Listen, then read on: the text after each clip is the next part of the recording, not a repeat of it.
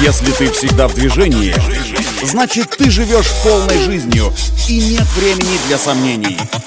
Лови свет!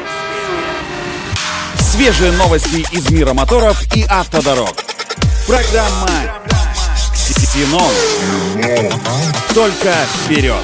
Это автоновости для тех, кто всегда в движении. С вами Александр Барский. Стартуем. Компания Land Rover накануне раскрыла дату премьеры своего внедорожника Range Rover нового поколения. Она состоится 26 октября. Вдогонку к этому заявлению британцы показали тизер новинки, демонстрирующий размытые очертания боковой части автомобиля.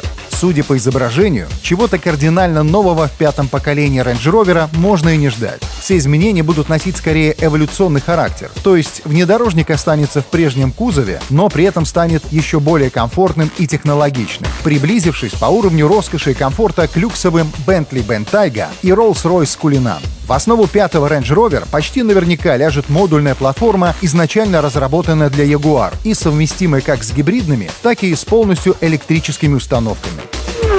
К слову, гибридную версию флагманский Land Rover получил еще два года назад. Тогда речь шла о трехлитровой рядной турбошестерке семейства Ingenium, которую подружили с электрическим компрессором, электромотором и 48-вольтовым стартер-генератором. Суммарная дача такой системы достигает 400 лошадиных сил и 550 ньютон-метр крутящего момента, а разгон до сотни с ней достигает 6 секунд при среднем расходе топлива 9,3 литра на 100 километров пути. Хороший экземпляр получился.